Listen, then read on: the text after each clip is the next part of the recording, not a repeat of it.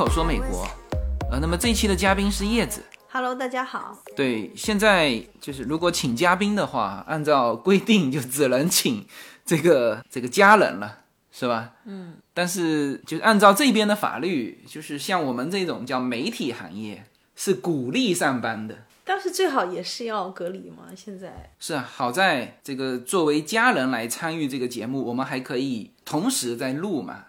我最近看了蛮多的，呃，有一些媒体哈，他因为他是两个人，呃，要互动的那种。要互动的那种，就是洛杉矶有一个电台，你知道的哈，就是那两个搭档是搭了二十年了，从来没有过，他们等于现在是变成在在 Zoom 上做这个节目嘛。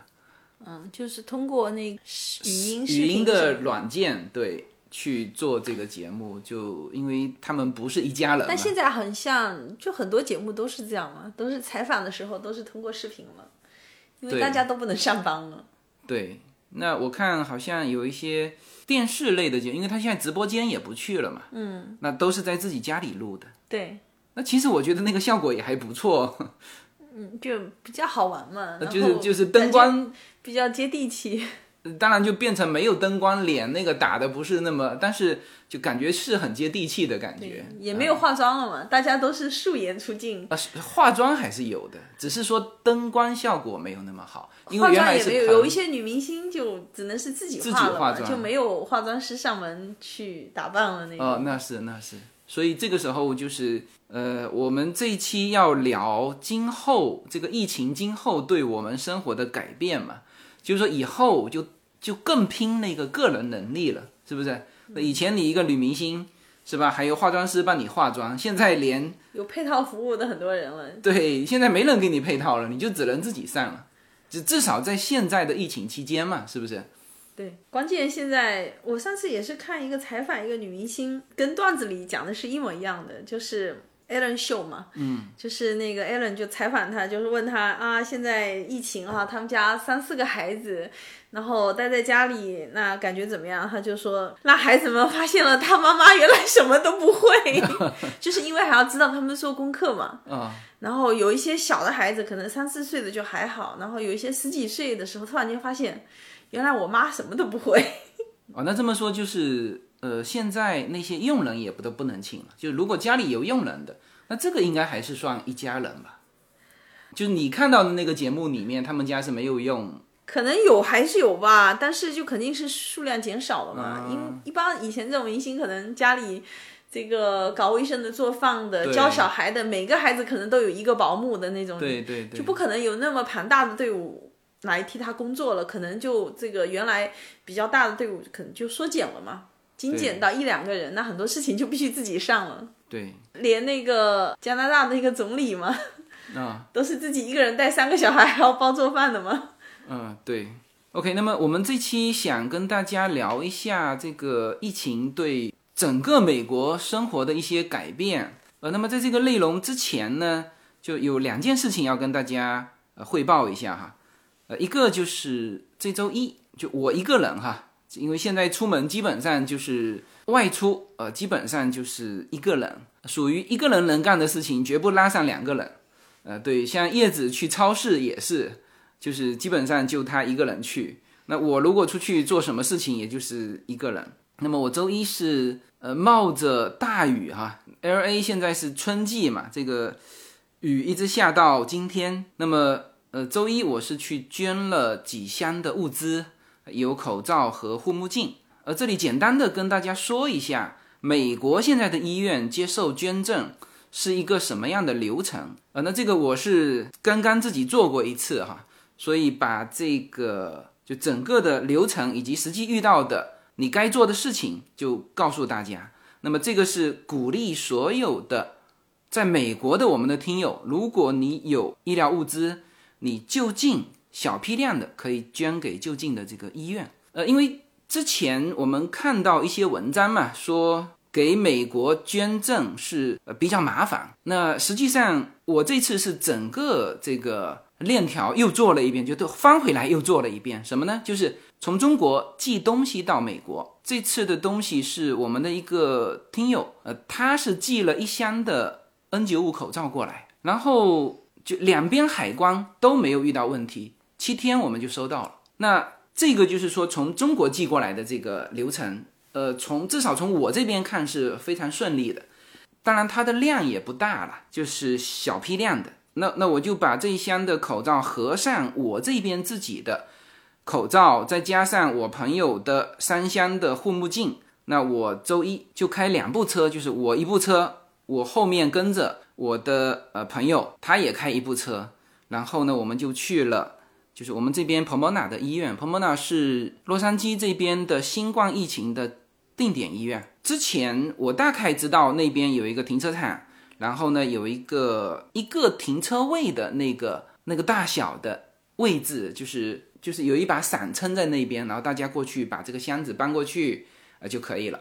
就当时我看到的是这样哈，那因为那天下雨，那我又是第一次去那个地方，所以就之前我还准备了，比如说口罩，因为我在我的印象当中肯定是要我们下车，然后呢把这个东西要我们搬着过去，是吧？那可能后面还要呃有一些的这个手续啊，比如说是不是要签一个免责条款。那这个我是没有去准备了，我想他那边有的话，我就签一个嘛，是吧？就是反正想了蛮多东西的，呃，戴上手套，戴上口罩，就是没有戴起来哈，就扔在车上，就想到那边你肯定要下车嘛，是吧？结果呢，那天到那边发现他建了一个非常大的一个车子的通道。然后白色的伞，那个东西肯定不是说为了下雨搭的，就是说之前他已经都搭好了。所以呢，我之前就想了很多准备工作，结果到那边车子一开进那个通道，有一个工作人员他就招手，就让我停车停在那那边。他一开口就跟我说什么，知道吗？他说你不用下车，然后呢，他说你只要在这边登记一下就可以了，我来搬你的行李。结果就是我连。口罩也没戴，什么就是所有的，因为你只在车里嘛。然后拿来他的一张这个表，写上捐献的名称、地址啊，以及 email 地址、电话就 OK 了。他没有让你填那个你捐了什么东西。填完之后，我把这个交给他，把后车厢打开，他把我车里面的两箱口罩就搬走，放到他旁边的那个卡车上去。我后面的我的朋友。三箱的护目镜也是这样啊，那这就结束了。呃，就这个过程我要描述给大家，呃，就是要告诉大家几件事情啊，就是第一，呃，像这种小批量的捐赠，这个手续是非常简单的，就是你开车到那边，他后车厢搬走，你连车子都不用下，零接触啊，零接触，对，而且呢，就是原来大家对于这个手续上的担心就可以全部避免掉了。对我之前有看到网上很多人发嘛，发说这个捐赠要就是会被会被追责什么的，然后会怎样怎样，就写的很夸张。就是本身那篇文章呢，就是他的举的那个例子，那不是捐赠，那是卖给，他卖完之后发现质量问题，嗯，啊，这个是跟捐赠完全不一样的。就是那当然大批量的捐赠，比如说。是机构那种机构的大量的捐赠，上万的那种。对，那可能会涉及到一些手续，但是应该还是有签免责条款的。机构对机构的话，呃，对，但是反正我们这种的社区，这算社区捐赠，算是个人捐赠，算是个人捐赠。所以，因为他什么呢？我当时捐完之后，在群里面有说嘛，呃，那群里面还是提醒我，哎，他说你怎么没有签那个免责免责条款？呃，我说其实没必要，因为他没有。写的那个表格里面没有说你捐了什么东西，嗯，那这样即使说有什么问题，他追不到我这边来，是吧？那当然，我们捐的东西本身是没有问题啊。我因为我这次捐的所有的东西都是在美国买的。他这个就是有有那个 FDA 认证，对他应该也会根据说你捐的物资是怎么样，然后他在医院，因为医院也很多工作人员嘛，对他会包括他们这种社区捐赠，他就是说有的时候他会涵盖说，比如说周边的警局啊，或者一些啊对社工人员，反正是手续是非常简单。然后呢，这个量我一直在说小批量小批量哈，其实这个量，呃，你可以是。就是你当然你不要挤卡车那种，就基本上你如果开一部大车，你把后备箱打开，比如说里面有十箱，那他也搬走。嗯，因为我看了他的那个卡车，就是我是蛮早去的，我大概十点钟我就到了那边去捐赠了，因为那天下着雨嘛。然后呢，我到的时候，他的那个卡车啊，已经堆了半卡车了，是大的那种卡车，就是一箱一箱，他就可能我们的东西也都不是很重嘛，他就直接把我那个箱子往那个卡车上啪一丢就结束了。那这些就是反正他自己会拿回去去整理啊。说起小皮蛋，其实我看到就是我好多朋友也也有在做捐赠嘛，就是华人，因为啊现在这个物资，你说去捐赠的全是华人嘛，老外其实他们也没有渠道买到物资。好，那么这个是就是一件事情哈，主要的意思就是，特别是呃如果是在纽约一带的，就东部的，其实。我身边的朋友也很多是就近去捐物资的，然后这一次给医院和社区捐物资，华人是就非常踊跃的。呃，你看哈，我那天去捐的时候，《纽约时报》还报道出来了吗？对，就是我们自己看到的也是嘛，就是我我前面没有车子哈，因为我开到那边是第一步，但是呢，我后面因为我的朋友他是跟在后面第三部车子，就中间还夹了一部。然后我的朋友的后面还有几部车子，那因为我要在那边等他，然后呢，所以就可以看到后面几部车子的捐献的人全部是华人面孔，所以这一次也正好我们华人手上有物资嘛，有一些是没有寄回去的，有一些是从中国寄过来的，对，大多是从中国重新买的寄来的。对，那应该说这次华人的表现，整个美国社会也都看得见。啊，就是我看到已经不止几个地方是专门市政府写信，专门提到华人特别感谢华裔的这个捐献。哎，对，所以这是一个就提高我们华人形象的一个很好的一个机会。所以大家如果这个有这种可能性的话，那就不妨多多的去就近社区、警局、医院啊，这都可以捐的。好，那么这个是一个事情跟大家汇报哈。第二个事情就是今天，就是我们录音的现在，呃，我们这个随口说美国社群的这个跨境商城的第二批牛油果油，现在这个时候就已经在我们杭州保税仓的仓库里，呃，现在是由我们国内的团队进行一些测试，应该是今天晚上吧，就美国时间的今天晚上，呃，或者说大家听到节目的时候。就可以上那个网站去购买了。那么这个网站的链接和二维码我们会放在这个节目的下方，大家呃可以去，大家一个是可以直接在节目下方去扫那个二维码。那么还有一个就是，如果之前就已经在我们公众号里面听节目的，大家从公众号的跨境商城里面有一个中美跨境商城，你直接进去就可以找到我们第二批的这个牛油果油。呃，那么这一批是就是单瓶装，我们还专门准备了一个小礼盒，和春节礼盒不一样，因为春节礼盒有有三样东西嘛，那这一次是只有牛油果油，但是我们也是做了一个非常漂亮的小礼盒，啊，那这一次大家不用着急哈，不用抢哈，因为第一这次量够，呃，第二呢，这个商城我们今后还是希望说就持续能够有货，就是。像第一次那个效果当然很火爆，我们已经做到了嘛。那今后我更多的是希望说，这个跨境商城会时常陪伴在大家身边，就是大家有想买美国的东西的时候，哎，进这个商城看一看。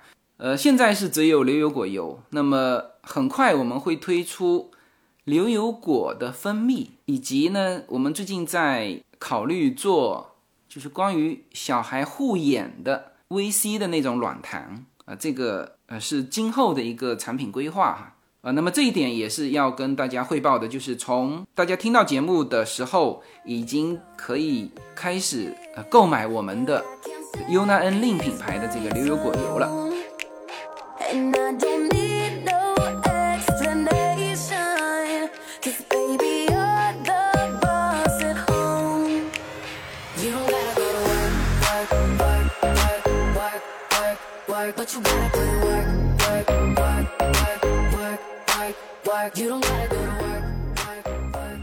好，那 那么，呃，按照现在这个，无论是美国这边还是中国这边， 对于这个疫情的估计，哈，就是当然说的是全球疫情，哈，就这个时时间啊，可能也不是一时半会能够过去的。就是原来川普不是很着急嘛，说在复活复活节，对，现在 CDC 的那个主管说来出来说这个是不可能的，呃，但是呢，现在就是说。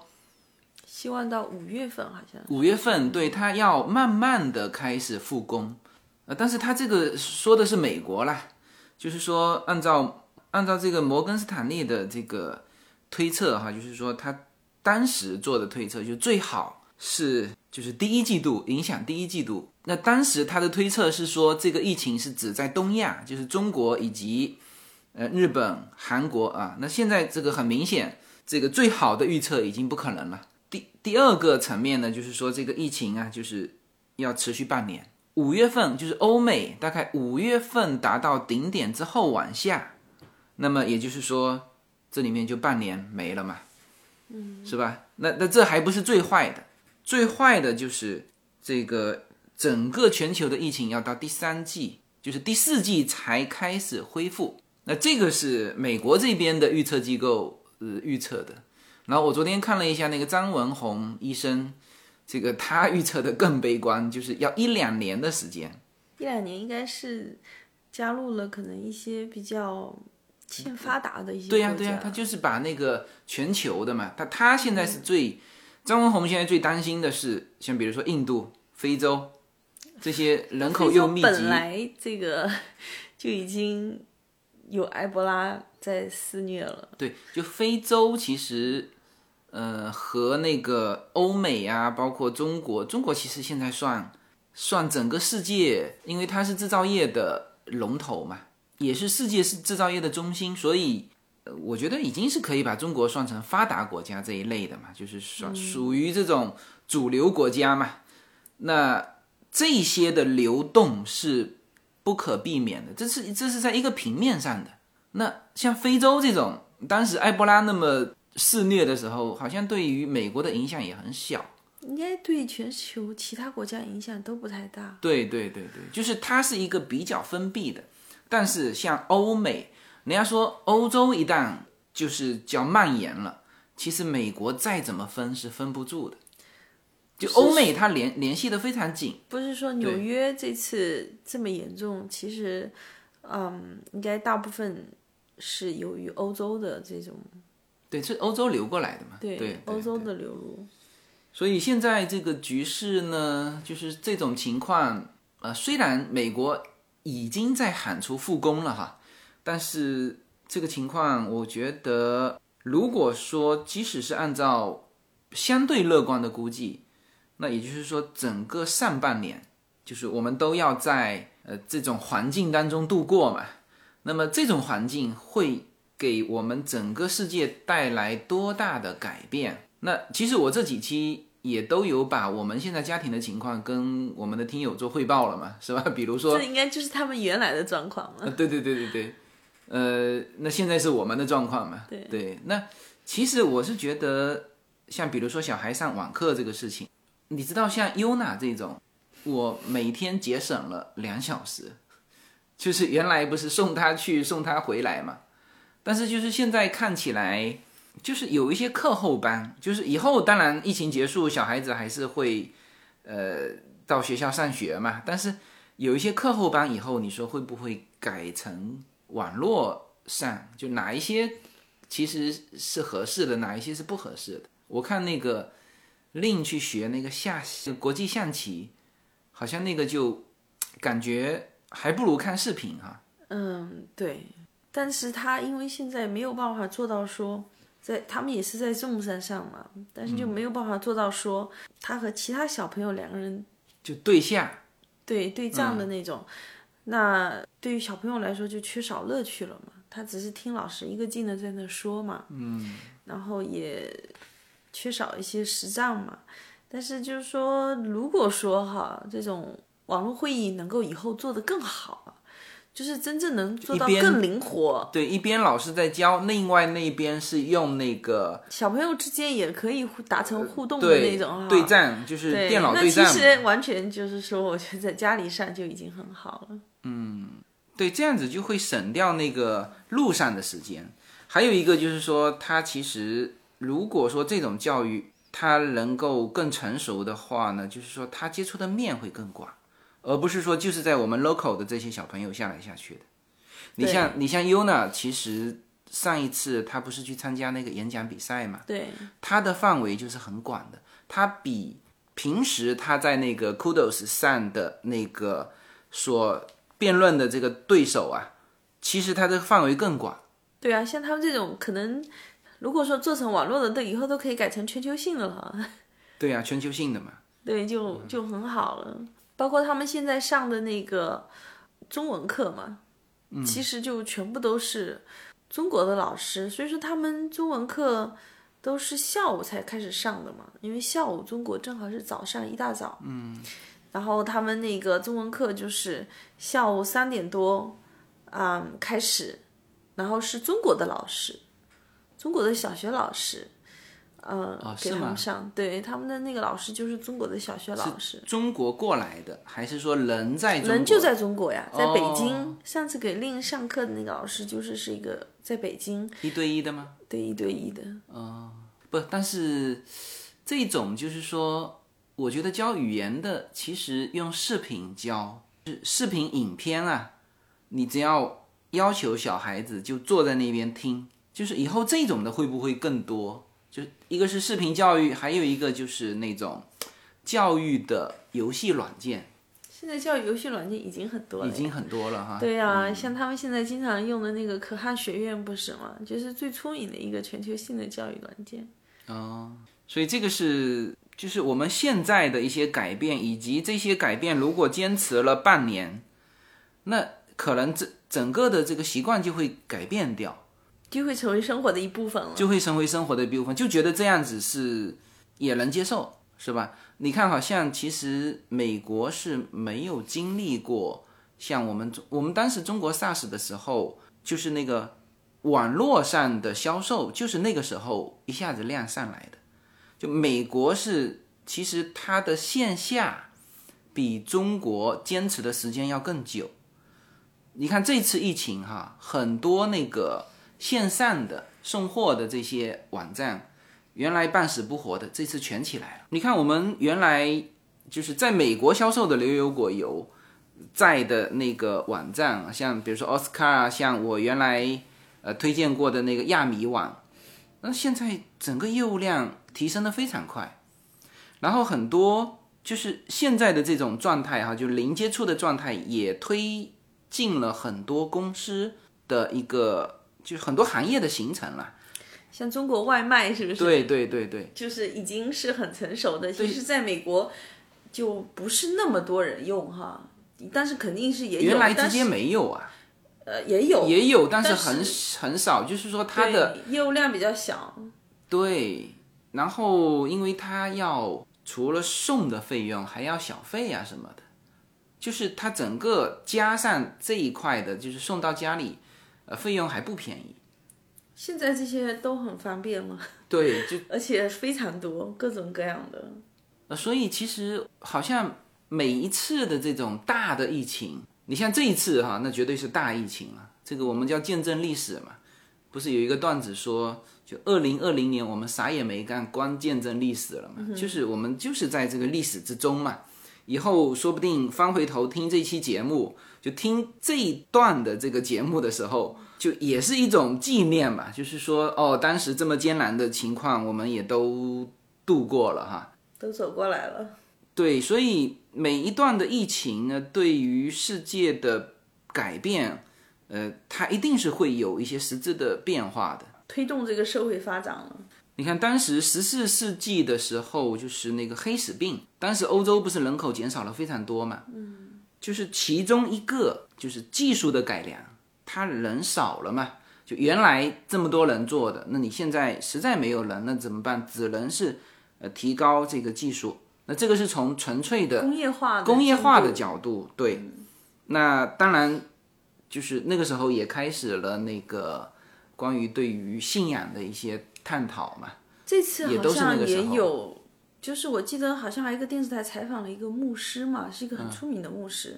就是说，在中国，我觉得可能是没有这种类型的人啊，但是在美国，我觉得可能还是不在少数，就是有那种很坚定的那种信上帝的是吗？对基督教教徒嘛，非常信仰非常坚定的基督教徒，然后就觉得说，我可能我的行为啊、举止啊，一切都按照圣经上的哈，就是说，上帝告诉我我要怎么做，我都是按照那样做的。但是为什么可能有一些灾害还降临到我头上嘛？就类似这样的哈。呃，那这个跟十四世纪的时候是一样的，就是当时因为死的人太多了。那这一次其实，因为现在的科技力量上来之后，你你毕竟怎么样？你美国现在数据算是蛮高的，对而且百分之三嘛，是不是？而且这个疫情时间其实对于以前来说，现在控制的时间是很比较很短的，很短，对，对，不是肆虐那么长时间。是啊，欧洲当时黑死病死了是百分之三十几，而现在是现在那个百分之三是确诊之后的百分之三，当时是全体人数的百分之三十，嗯，呃，所以这个是不不一样的。应该每一次这种瘟疫啊或者流行病肆虐之后，我觉得应该是有更多人是会加入到这种信仰科学、科学教的这个。嗯对，就是每一次他对于世界的改变，他一定是有的。嗯，你看哈，这次我个人感觉，至少看得见的哈，两个方面。第一，我现在叫做在家办公。我今天刚刚跟我那个纽约的一个就是精算师，我们还去过他家嘛。嗯。我问他什么情况，他说已经在家办公四周了，但基本上他的工作不受影响。所以。如果经过这一次，如果这个拉的时间够长啊，就是你如果持续在家办公半年，那么你信不信，到了真正说哦疫情结束的时候，大家会发现，其实在家办公也不错。那是不是大家对于职业的概念就不是说一个人好像很多人就是只是做一份职业嘛？就是说对职业的感觉是说，比如说我，嗯，是正式的。做某个加入某个公司，在这个职务上做这件事情的时候，很多在中国更是这样了。就是我就是做这份职务，在这个公司。但是当你一切变成说我只要在家办公的时候，可能每个人可以发挥的那种自由度就很大了。他可能是比如说经上师在家办公，但是他可能同时也是一个画家，或者说是。嗯，对，这这个可能在网络上教画画呀，或者说是，就是同时可以身兼很多种不同的，就我们叫斜杠青年嘛。对，呃，这个是一方面哈，这个就是我其实之前就有说到超级个体嘛。那这个是从就是整个没有这个疫情，他其实整个呃今后的年轻人，我相信哈，他们更是斜杠青年，就是。每一个人他可以做很多个工作，对啊，对，那这个是疫情是不是加快了这个脚步？嗯，这个疫情我觉得首先来说，在家办公啊，这个之前因为中国经历的比较早嘛，他就已经有一些段子摆在那里了，嗯，就是才发现说哦，原来这么多的会是没有必要开的，然后那种网上的那个应酬是没有必要的，嗯，是吧？就是有很多。出差呀，现在看起来一样能够把事情办了，是吧？所以大家才说，如果都是在家办公，少了办公室的那种客套，说不定这个工作更务实。那是不是也意味着这个人际关系就相对变得简单了？呃，应该说人际关系变得务实也简单。对，你就不用有那么多，就是你现在发现没必要的应酬，就是以后你可能久了之后，你也不会再去重新把它 挑起来。你看哈，现在其实呃，大家呃越来越多的是在家办公嘛。其实这一次疫情强行的把那个非基础性的、非必要的全部赶回家里了。你有没有发现？就是比如说它是基础性的，该怎么上班，它不能 stay at home 啊，是吧？比如说维护网络的这个警察、医院呃，这些都叫基础性的。超市是不是？呃，仓库。这个交通，呃，这些都叫基础性的。基础性的，在这次疫情里面，他们没有断过，至少美国没有断过啊。就是他照样是正常运行。然后剩下的，我们能不能认为就是你本来就可以赶回去的啊？其实当然，现在美国失业是非常多了哈。到今天为止，美国失业是一千七百万了。今天为止，就是它连续几周加起来的。但是呢，这个这个预计是要达到四千七百万到五千万之间。但是我觉得这种失业，就是你这种失业，等到疫情过了之后，马上就说你你就能够说，只要你就是因为在美国很多人没有存款嘛，也就是政府支持你，在这段时间，嗯，比如说这三个月或者四个月你能度过去之后，你社会重新开始运转的时候，你很快又马上能找到工作。这个叫暂时性失业，就是那个。之前我们读书有读过啊，这个呃呃，当然我是学经济的哈，就是说，呃，它有分为呃暂时性失业和呃那种就是没有工作能力的那种失业哈是不同的。那就是说现在其实这次疫情是强行的把这个社会的进程就在这一块的社会进程给它推推前了。我个人感觉哈，就是说你现在。只要没有报失业的，我现在这个事情是反过来说的哈。你美国总共三亿多人，是吧？现在就是说没有报失业的，其实你原来是不是就没有必要去上班，是吧？你能不能反过来是这样说的，是吧？所以这个就是说，呃，每一次的疫情它都会推动社会的变化，当然这个变化我们希望是进步，我们希望是进步。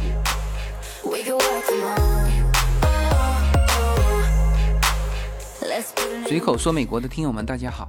随口说美国社群的第一个国际品牌商品，Yuna N Lin 品牌的加州初榨牛油果油，继美国市场热销之后，目前已经登陆中国市场。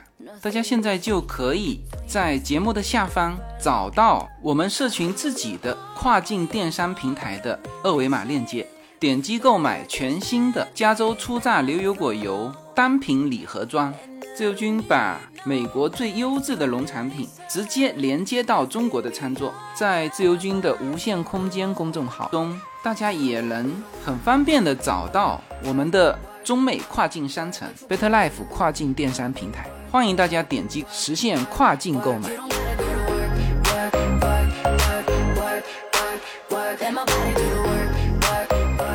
那当然，一个是叫做工作的方式啊。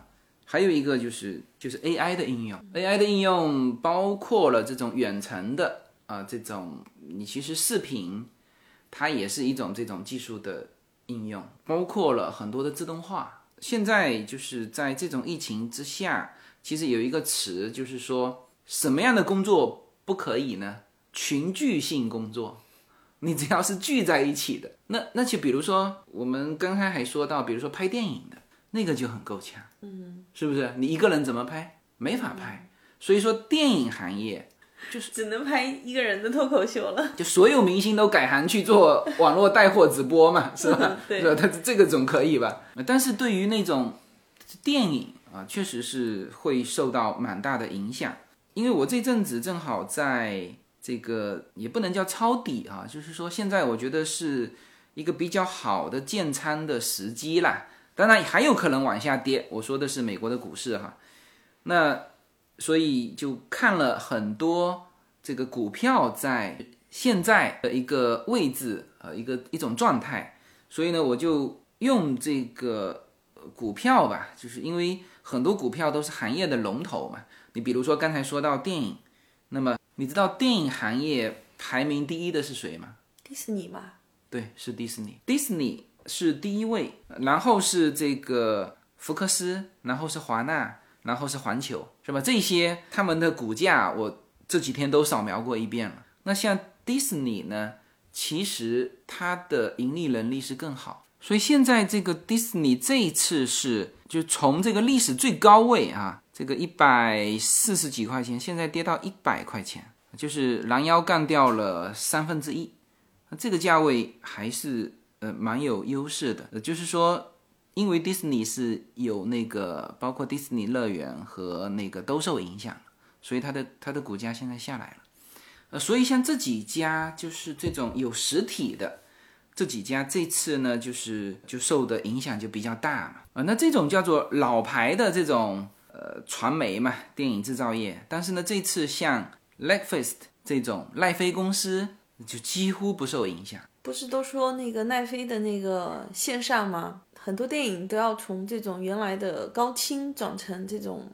普通模式的嘛，因为流量实在太大了。对，你看哈，奈飞公司这一年的这个股票变化几乎没有。你看它现在的价格是三百七十块钱，而它的股价最顶端的时候是三百八十六块钱，就几乎没怎么跌。就是垄断那几天，股票熔断那几天跌下去，跌到三百块钱，然后又上来，就没有什么差别。因为大家都待在家里了嘛，实在没事干就一直刷了嘛，都在刷电影看。对，所以像这种新兴的这种影视公司，呃，它其实是是一个平台嘛，嗯，哎，但实际上它现在也自己拍片嘛，就很多都是奈飞自己拍的。那这个模式其实是很新的，你像迪士尼现在也学它的模式，迪士尼收了几个平台，然后也开始做定制，是吧？你你上次说是准备去定一个，对，但是它原来就有，只是原来可能。订阅的人数没有那么多，是吧？对，然后它的内容不像，嗯，Netflix 那么那么广嘛，它里面等于有电影啊、纪录片呐，就所有都有。迪士尼原来它只有它自己迪士尼的影片嘛，现在和那个呼噜还有一个 XPA 嘛，就是体育的，它三个合在一起好像是十二块多，嗯，就是等于是。既有电影，然后又有那种影片嘛，然后呢，完了之后还有一些，嗯，体育方面的。奈飞多少钱？八块九毛九，最低的一个档，八块九毛九。对，那奈飞还是蛮便宜的。嗯，但是那个也也十二块多啊，但它三个合在一起，然后它的内容还覆盖了体育。哦，对，那么这个就是常常说现在电影院是损失非常惨重嘛，所以这些有实体的。啊，比如说环球啊、华纳呀、呃福克斯啊、迪士尼啊，在这次疫情当中都受到了影响。那其实这也是一个洗牌的一个过程。这次洗牌洗完，那我觉得像奈飞这种，因为它至少股价挺在那里，嗯，这其实代表了大家对这个商业模式的一个看法，是不是？这这在这一次疫情的情况之下，它的股价几乎不受影响。那这个就说明。大家对于未来它的看好，人家说从股票上看这个行业，基本上你等于是提早六个月，嗯，半年就可以看到它的未来。基本上像呃像美国的这个华尔街这帮人，那他们是肯定有更多的数据来支撑说呃这个行业今后会怎么样。那你看，我今天还收到邮件说是。呃，是环球影城发的，说是他们应该会在关闭到五月三十一号之后呢？之后暂时暂定关闭到五月三十一号之后就开放了嘛？嗯，这可能是他目前，因为不是纽约市市长不是好像这两天也说纽约的疫情大概，嗯，他预估持续到六月份嘛，会结束嘛？对啊，所以说可能很多这种像迪士尼啊、环球影城这种游乐场。嗯，反正我收到邮件都是他们暂时决定是只关闭到五月三十一号。对，那像奈飞这种公司就希望直接关闭到今年十二月三十一号，是吧？就关键那他也没有新片出来啊，最近都没有什么电影看啊。你看点进去看二零二零年的那个那个所有的电影都是只截止到那个时间点，后面都没有新电影看了。是我非常担心那个西部世界这个还能播几集，因为它很多都是。边拍边播的嘛，对呀对呀。这一季播完，下一季估计 肯定比那个原来预定时间要再多个半年时间。嗯，OK，那么这个是 影视这一块的哈。那像金融这一块的，其实近期呃也是一个建仓或者说买入的一个机会。我个人觉得金融也不太受影响，就是。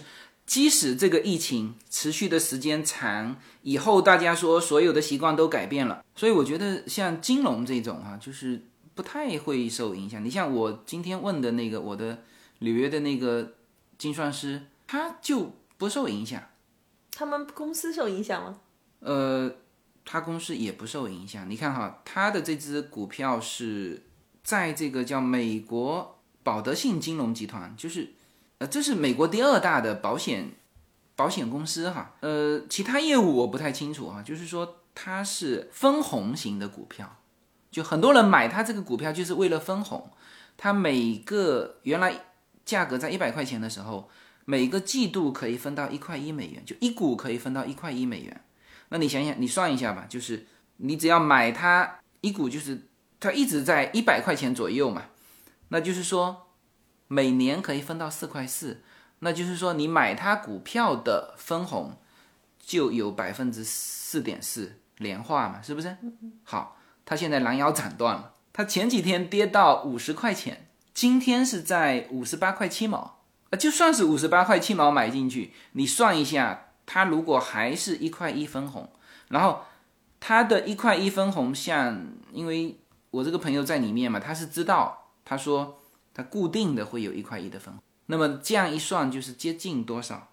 就它很稳定的在这个点位，就是就今天买的这个点位，还有百分之七点五的年化，是吧？就是那你像这个股票代码叫 JPM，就是我们 Chase 银行的那个，那我也不觉得它会受什么影响，是吧？我们是宅在家里啊，但但是我们的房贷照样交啊。那很多人。可能失业的这几个月，他就交不起房贷了，嗯，那就是贷款也可以推迟吗？没有贷贷款，它就是不能推迟嘛，所以它的这个 JPM 这个这个这个股票，它的收益不受影响，那是不是以后会有很多拍卖物出来了？那这是另外一个话题了，那就进入金融危机的时候，那现在就是因为它为什么释放二点二万亿嘛，它就是不让。到了那个程度，而从目前股票的情况，它稳住了嘛，就不会到那种。但是前一阵子那个四次熔断的时候是非常可怕，头寸非常少，嗯，所以我个人觉得，就是说，如果我们现在探讨的是，就是疫情的环境，比如说维持一年两年，哪一些行业会垮掉，哪一些行业是不受影响？哪一些行业是孕育而生，而且蓬勃发展？我觉得五 G 技术应该会蓬勃发展。五 G 技术本来就会蓬勃发展，只是说五 G 的应用会更推动。对啊，你说家里一群小朋友要上网课怎么办？网络速度太慢了啊！那这个是很基础的事情。以后是，比如说会改变很多的，比如说哈，以后的可穿戴的这个视频技术可能都会发展的非常快，就是眼镜啊。原来的那个谷歌眼镜，是吧？像这种东西，它会呃迫使它往前走嘛，是吧？所以我觉得金融这一块，你只要不经济到金融危机那个程度，就是说你这个往前推，经过这次疫情之后，这个整个时代往前进步走，其实对于金融行业还是一个推动，还是一个进步。其实你看现在就是这一点，可能在中国更已经是。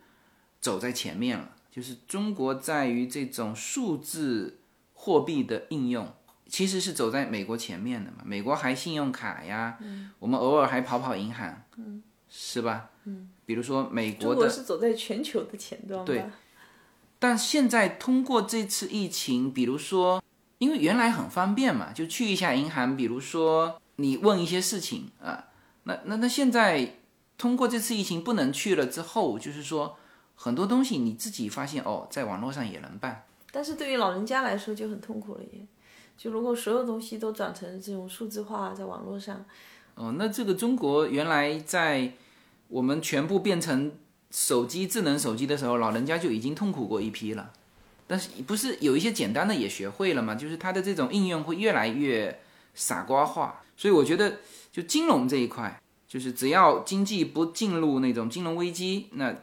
金融这一块的这个整体的行业也不太受会影响。那包括你保险，通过这一次之后，保险的这个大家对于保险的需求其实反而提高了，嗯，是吧？好，那么其实这次叫做戴维斯双击，最严重的就是石油航空业，就航空是被打的最最狠的，所以应该旅行业也被打击的很狠。旅游业，你看哈，我是有两只航空股嘛，一只是波音，一只是 Delta，全部都在最底端。你看看到没有？这是一年的那个图，它其实之前运行的很平稳的，一下子从最高点六十一块钱到现今天的二十四块钱，干掉一半以上。我们不是这个本 Delta，打算去那个哥斯达黎加嘛？我订的那个航空公司就是 Delta 的那个飞机嘛。嗯。然后就是现在都给退嘛，他也给退了，但是他的 credit 留在他的航空公司嘛。然后我那个一个朋友就是做做旅游行业的嘛，他说这如果哈最近包括之后要买机票，不是要回中国什么的，他说你今天都要买这种中国航空公司的机票，因为中国是国企是吧？不会倒。对呀、因为他就说你买这种，因为如果说要回国，现在机票不是也很贵嘛，而且一直换来换去的，万一你的航班被取消了，你的 credit 留在那个航空公司，关键那个航空公司要撑得下去啊。就是国外的这个航空公司也谁也不知道能不能撑到这个整个疫情结束。如果说真的持续一两年的话，嗯，但是就是航空公司的确是有可能哈，但是它的像这种 Delta 这种航空公司，就算有什么问题，一美国政府会救，还有一个呢就是呃有可能就是兼并重组嘛，无非是这个样子。但是像波音这种，我个人觉得，嗯，这次疫情会不会对航空的制造，就是也会迫使它去？之前不是超音速客机，就是其实是已经技术实现了，但是就没有把它量产。当然，这个我只是一个感觉哈，就是也不会推动，比如说，就说是十三个小时回到中国，还是说你超音速四个小时回到中国有差别吗？好像也没差别啊，当然有差别。还是有差别。但是不管怎么说，像关键是原来十三个小时，不是很多回中国的年轻留学生是不吃不喝十几二十个小时，就穿着防护服回去嘛，不吃不喝实际上，如果只有四五个小时，那还是很多人可以做到的。二十几个小时，那只有年轻力壮的，穿着防护服坐这个超音速飞机回去 啊，那你这个把这个未来描绘的太环境描绘的太太险恶了哈。呃，但是就是总体来说，这个行业哈，就是这叫刚需啊，就飞机啊还是个刚需。像邮轮行业，其实以后这个邮轮整个行业都有可能面临的就这样没掉。这次钻石公众号给大家的印象印象印太深刻了。你想想看，原来坐游轮的都是哪些人？本来就是老人家多，嗯，是不是？然后你又这种封闭式的，对啊，所以那时候我看到那个新闻，不是说，嗯，就是美国最大的那个游轮公司吗？本来还跟川普说，他们愿意把他们的游轮嘛改建一下，拿出来做那个做救救援的那个船是吗？做病房嘛，对啊，因为本来隔离病房本来就是一个人一间嘛，嗯，然后他那个游轮也就是一个人一间小小的，就里面五脏俱全嘛，你只要把食物放在门口就好了嘛。我说如果他能够，嗯，改建哈，或者说是进化成说真的可以作为隔离病房，我觉得可能大家以后对这种坐游轮还不会那么恐惧嘛。就是假设美国政府真的接受它，它能够，嗯，呃，整个空调系统能够支撑到说它能够改建作为传染病的隔离病房。不行。不行，没传染病的隔离病房很难做。对我的意思你你就是说，这次你看哈，这个什么安慰号和就是两艘救援船，它始终一直在接收的都是那个普通病人。普通病人。但我的意思是说，如果它能改建到那个程度哈，那我相信以后还是会有人放心去做的嘛，因为他这保证了说这个封闭不会有传染病通过中央空调啊或者其他方面互相传染或者下水道。那这个成本就不划算了。但是关键是说，如果说你做不到，很可能你整个行业就对呀、就整个行业就就有可能没不这个嗯，其实历史上在这个整个进步的过程当中，很多行业就是没了。本身游轮这个行业，我我感觉哈，就是一个怎么讲呢？老人家做的。我们上次去做完游轮，我太深刻的感觉就是就不适合我们年轻人。只是说不适合你啊，还是很多人很喜欢做的。就是它可动的东西太少，就是它的不自由嘛，所以嗯，这个就是就交通运输的行业，其实飞机还是个刚需，游轮这个就就就够呛了。然后就是无论你技术怎么进步，比如说 OK，那特斯拉发展起来，大家都无人驾驶，其实单个密封的那个私家车是比交通工具来的，就在传染病这一块要安全的很多嘛。人家不是说这次洛杉矶，呃，就是加州疫情没有纽约那么严重嘛？作为全美第二大城市，就得益于说洛杉矶非非常非常糟糕的公共交通，对，呃，就基本上没有什么公共交通系统。对但是你这个再怎么发展，所以说到特斯拉的问题哈，你看哈，单单这个特斯拉就牵扯到你要去预估哪几个未来，知道吗？你要预估石油的走势，是吧？就石油这次便宜了，对特斯拉来说是一个致命的打击，嗯，是吧？因为特斯拉主要是电车，电费没有降下来，而油价降下来了，那大家更多的就会去选择开那种传统的。汽油的这个车子，嗯，是吧？呃，这是受这个影响。然后，当然它的好处就是说，哎，大家对于对公共交通就开始惧怕。那就是如果它大力发展它的无人驾驶，就像我们在西部世界里面看到的，就是就真的没有人，不需要人，就是用手机软件 Uber 过来一步，里面是空的，你就坐上去，你就坐上去，它就按照这个走。就如果是这种，那当然会。就是更多的去隔断这种公共交通的，但是互相的影响无人驾驶，那汽油车也可以做到呀。啊，对，汽油车也能做到，是，所以特斯拉的，就是现在特斯拉的这个走势就比较的敏感。那当然，今天还是前昨天，俄罗斯好像和沙特谈妥了，就是开始双方大幅削减这个石油的产量。但问题是，它不削，它之前不削减也不行。因为航空公司这个耗油量最大的这一头全部都停了呀。航空公司停了嘛，然后个人交通，你看我们家多少 多少天都没开车出去了，对，是吧？开的还是电车，对呀、它不减也不行。嗯哎，不过我们今天刚刚收到那个车车辆保险给我们退的那个保险费是吧？嗯今天没有收到，哪有那么快？只是说他有这个通知而已。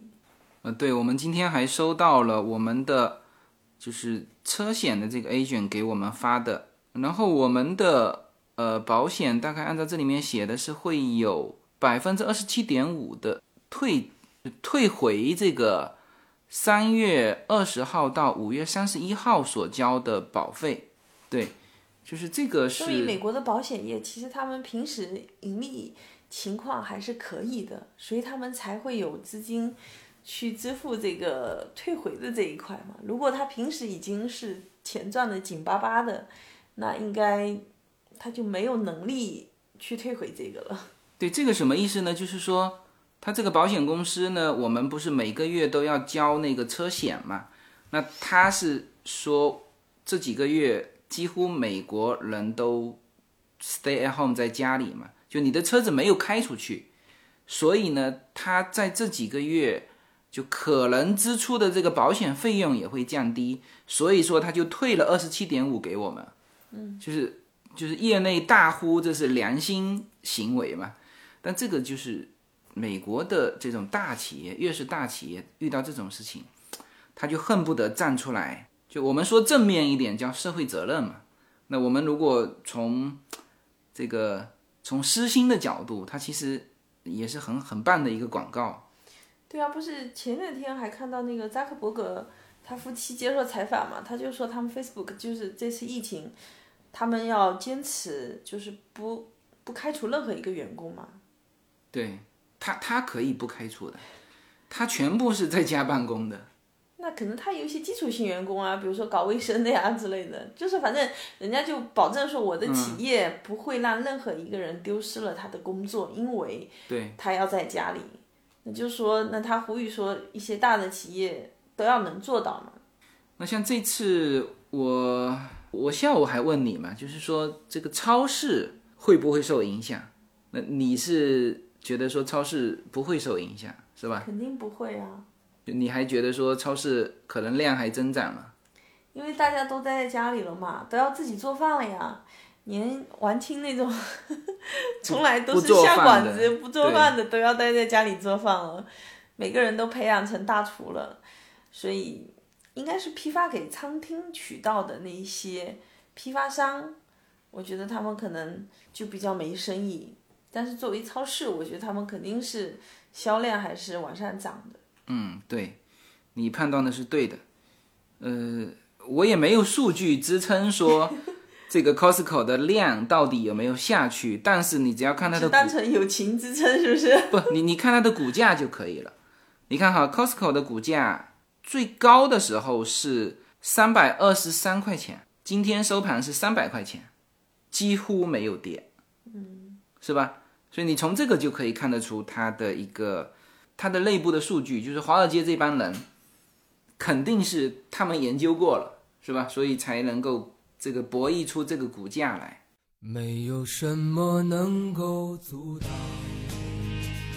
没有什么可以阻挡对自由的向往。大家好，这张专辑的播出时间是每周一周五的下午，每周两期，不见不散。现在大家除了收听我的音频节目之外，还可以加入我的微信公众号，公众号的名字是无限空间，这是一个。跨越中美的自由连接的社群，大家可以通过这个公众号找到您所在的城市或者是您喜欢的微信群，加入随口说美国的社群。同时，也在这个公众号里面啊，已经建成了随口说美国的 IP 矩阵，名字叫做星辰大海。在这里面呢，大家可以听到更多的跨境主播为您分享的更多的跨境内容。当然，您如果希望随时能够追踪到随口说美国的各类信息。您还可以登录新浪微博、今日头条、抖音去搜寻“随口说美国”。移动互联网的神奇之处呢，就是可以把同类的人拉得很近，让我们勇敢开始，活成喜欢的那个自己。对，那现在就是呃，应该两个东西，这个所占用的时间会。就是对于我们的生活会有变化。就第一，就是在家里生活的这个时间。现在是天天都在家，好吗？对吧？这个出过门。这个就是，就是如果随着这个疫情的这个深入，因为疫苗是要等到一年之后才出来。嗯。在没有疫苗之前，你就算是全部隔绝的非常好，那你还有二次感染的问题啊。但是你看那个，我看。前两天那个新闻不是说那个清明节黄山，啊，那个去游览，当天就给截止，就给摁住了。可是你看，就算是这种疫情都阻止不了人们。不是，那那他当时是说疫情结束了嘛？他说疫情结束了，哎，大家出来。当时黄山不是做了一个宣传嘛，说是免费的嘛，所以大家都来，当天就给摁住了，那个极为危险的。所以我说。很多疫情结束了，你说大家还会待在家里？我觉得是不是也不会？就是说，现在我们说的叫做，比如说哈，比如说美国说五月份疫情结束，嗯，大家还是不敢恢复成原来的生活，嗯，知道吗？就是说，它这个东西会一直延续到疫苗出来，甚至疫苗出来一段时间，这就是我们要说的，可能会给我们生活造成哪一些改变。那么在家里生活的时间多了，从现在就可以看得出来，像我们闺蜜圈那些，就朋友圈里面 PO 出来的全是做食物的嘛。对，包括就开始提高厨艺了嘛。对呀，就这个时间会会多起来。大家要吃好喝好，增加抵抗力啊。对，然后还有一个是什么？就是大家用眼的时间，用眼睛的时间。对，我就很烦恼这件事情。觉得小朋友每天早上一起来就是要对着电脑上网课，然后一上上一个小时，可能中间休息一会儿，然后他们的功课呢，也都是只能在线上完成，因为老师要批改嘛，老师要看嘛，所以你不可能说拿着纸和笔在那做，肯定也全就他现在功课也全是在电脑上完成的，嗯，那就是始终一直盯着电脑看啊。你不要说他们，我们也是，就现在是这样子，因为。手机嘛，里面所有的东西都在里面去处理。我们现在是叫做，比如说之前你有什么时间是必须不能看手机的？比如说睡觉，那真是没办法，是吧？还有就是，比如说外出，你跟人家聊天的时候，你总不能一直看手机吧？嗯。开车你不能看手机吧？嗯。除非这些不能看手机的时候，那你不是都在看手机吗？你说我们抛开原来说，哎，跟人家社交不不好意思看手机，开车。你说疫情的时候，把这个原来不许不让你看手机的这个时间全部全部都没有了，那你是不是剩下只能看手机？你都不要说小孩，我们的眼睛，所以我们现在在美国这边买那个成人护眼的那个叫叶黄素，对，那那个是成人可以吃，小孩子就没得吃了。嗯，对，我也在找小孩子护眼的这个。对，想说除了这种补补锌啊、补补维 C 呀、提高抵抗力，这个眼睛也得保护起来。就觉得说现在用眼实在是用的太多了，而且没有出门，关键是他们有时候也很无聊。对，我们现在是强迫他们，呃，一段一段时间就出去就是户外活动嘛。那像我们其实还好，因为我们是。有一个很大的后院嘛，他们可以在那边跑一跑。对于那些人口密度高的，他们其实这个这个眼睛这个问题其实更严重。嗯嗯，然后我们说这个衣食住行啊，食是刚需是吧？行是减少了，那其实还有一个就是衣服也减少了。对啊，大家着装这一块，对，在家里只要穿睡衣就好了嘛，不是之前在。春节的时候嘛，就说原来春节前买的那么多衣服，那么多漂亮的哈，准备春节穿的衣服，原来只要一套睡衣就够了。对这个，我觉得可能肯定是有受影响。我今后还是会受影响。就疫情结束，因为它疫情结束之后，就是在蛮长的一段时间，这种大规模社交还是不，除非说疫苗出来嘛，嗯，是不是？它这种大规模的社交还是大家是有。有所担心的，是吧？那这时候大家也不会没事在家里化个妆什么的，化妆品也少用了，对吧？然后也不会打，天天要打扮的很那个，就是这种时候，整个可能对于这种服装呐、化妆品呐这种购物的欲望就减轻很多。对，我相信这个其实，嗯，美国现在是这样哈，但其实中国，我因为我今天听张文宏。医生就是他预计的这个全球疫情会传来传去，会持续一到两年时间。当然，这个一到两年不是说呃那种高峰哈，像我们现在美国的这种，就是确诊人数每天增加几万，死亡人数每天几百，不是这种。但是就是说，他会把这个峰谷给压下去，就是比如说每天确诊。一千多人死亡，几十人，那就是一直会这样，就是把这个波峰压下去。但是在这种情况之下，你的社交一定是受影响的，大家也不会很愿意到这种封闭的室内场所嘛。所以我觉得电影院，电影院疫情好了之后，我觉得可能也很难，就整个电影院的这个模式都有可能发生变化。对啊，因为是室内的封闭的场所，然后在里面就觉得感觉很不好。之前美国还没开始说要居家的时候嘛，人家就很多人说那时候电影院还是开着的，但是已经很少人去了。嗯，然后呢，就更多人是看什么电影呢？就是以前美国早期有在汽车里看电影的露天电影吗？呃，露天电影它那个效果不好啊。对，其实我跟你讲，家庭影院以后如果有条件。就是有场地条件的话，每个家庭都可以有。为什么呢？首先，现在这个信号传输啊是够的。你像我们我们家这几天是考了一些蓝光的片，呃，就放在我们那个大屏幕上看。那那个是通过我们的室内的那个无线信号传输，它就可以传高清、四 K 的和蓝光的，直接是通过我们的那个。路由器传的，嗯，就很清楚，是吧？所以这个以后会不会有可能整个电影院就没了？因为电影院原来的唯一的功能，我觉得这对美国是一个很大的打击。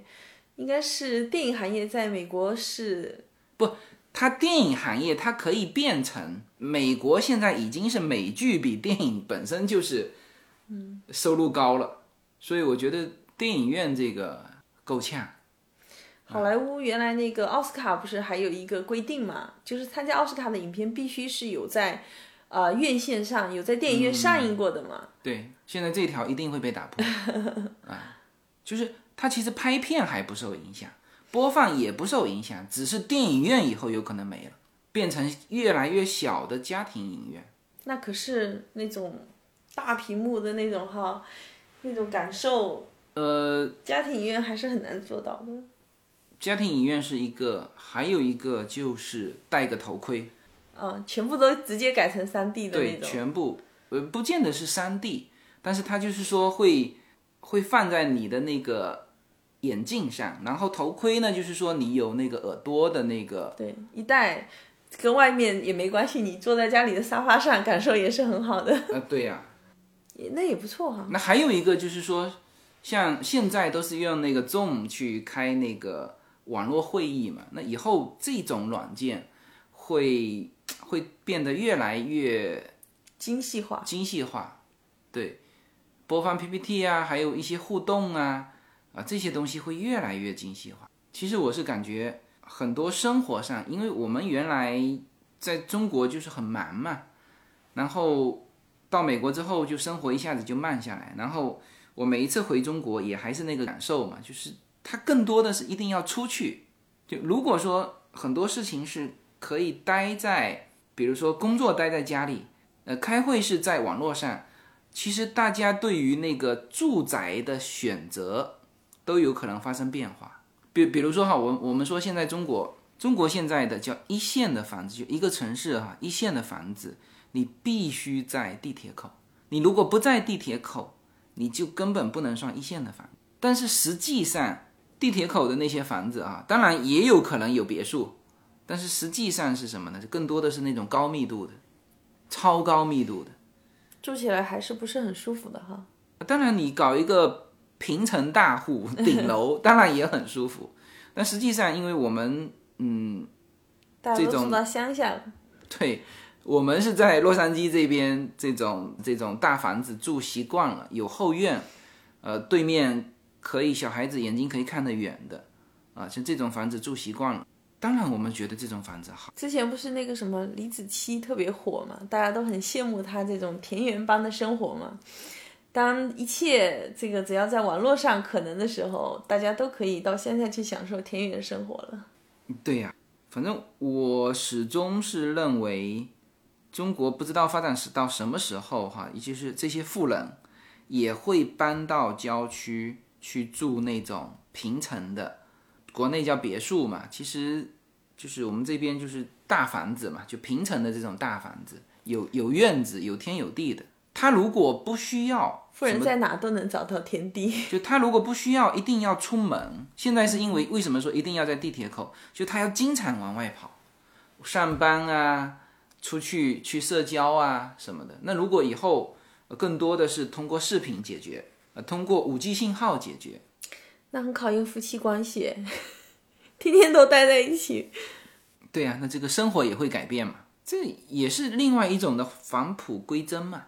那夫妻关系本来就是要好的嘛，哪里有说你这种隔离这个一个月是吧？这个该离婚的就不离了，是吧？这个其实生活当中本来就是要多一些时间，就是我们不叫待在家里哈、就是愿与家人的相处。好，那么这一期呢，就是呃叫做生活的话题嘛，就跟大家聊一聊这个，呃，我们现在叫苦中作乐啊，就是 真的叫苦中作乐，因为呃洛杉矶还好了，就是美国现在数据主要是纽约那边东部那边是蛮严重的，对他们可能每一天看到那个数字增长的那种心情会比较压抑。我已经很久不看那些数字增长了，不去关心那些新闻。其实我们洛杉矶真的还好，以及我们的这种原来的生活方式就是大房子，然后出门是私家车，是吧？那如果是密度高的，它其实更压抑，嗯，是不是？但洛杉矶也很难找到密度高的房子。对我们这边整个西海岸基本上密度，呃，旧金山密度蛮高，但是旧金山的密度跟纽约还不一样，纽约是高楼。不过说是这种苦中作乐，但是好像对于我们家来说，这个还好，小朋友也不觉得会很很苦，或者说是过得很郁闷，就是好像都还可以。现在还有这个早上，每天早上小朋友还有时间帮忙一起做做早饭啊，就是一起弄弄吃的，他们也都小孩也都很乐意做帮手。好，那么这一期呢，就是跟大家聊一些。这个疫情对我们生活的一些改变，以及会不会有一些行业啊，会有一些这种巨大的变化，以及我们生活不是短期的改变，而是长期生活方式的改变。呃，那么最后在这个给我们的这个中美跨境商城做一个广告啊，就是呃第二批我们的牛油果油是已经就是到了中国了，所以按照我们这次节目下面的这个链接，呃，就是可以直接进入。我们的呃这个购买的一个平台，呃，那么大家听到节目的时候，这个牛油果油已经开始开卖了。然后大家其实除了自己买之外，还可以直接填写朋友的地址，那我们的物流人员就会送到你朋友家里去。就是特别是那种，这也是疫情时时期的这个新的送礼方式吗？对呀，还有就是零接触，美国这边的。我们一直是在那个奥斯卡的那个平台上，就是其实美国的听友想送中国的朋友，就直接上中国的这个，就是我们的 Better Life 的这个跨境商城，你在那上面下单，你就可以直接送到你中国的朋友。而中国的朋友想送美国的朋友，这个你就直接在那个奥斯卡平台上就可以，也是微信支付，你就可以买完送到美国朋友的家里。就这这也是这个很好的疫情时机的送礼方式。对，而且送的这个东西也很好，就是它是很健康的一个生活必需品。对，而且它算是最健康的食用油，因为没有什么超得过牛油果油，而且又是这个特级初榨的，是吧？好吧，那么这一期节目就到这里，然后这周末我们会有直播哈，这个为了配合这个牛油果油的。重新上市，呃，我们看看找一个时间吧，正好叶子在做晚饭的时候，那国内可能是早晨，到时候看一看叶子是怎么用这个牛油果油。其实我平时用这个牛油果油，就是家里烧什么菜我都是用这个，就是正常使用。对，但是很多人可能还觉得说这个油只能用于冷拌嘛。就是你炒菜什么我都是用这个呀，就是所有中式厨房，嗯，需要用的，然后这个都能用。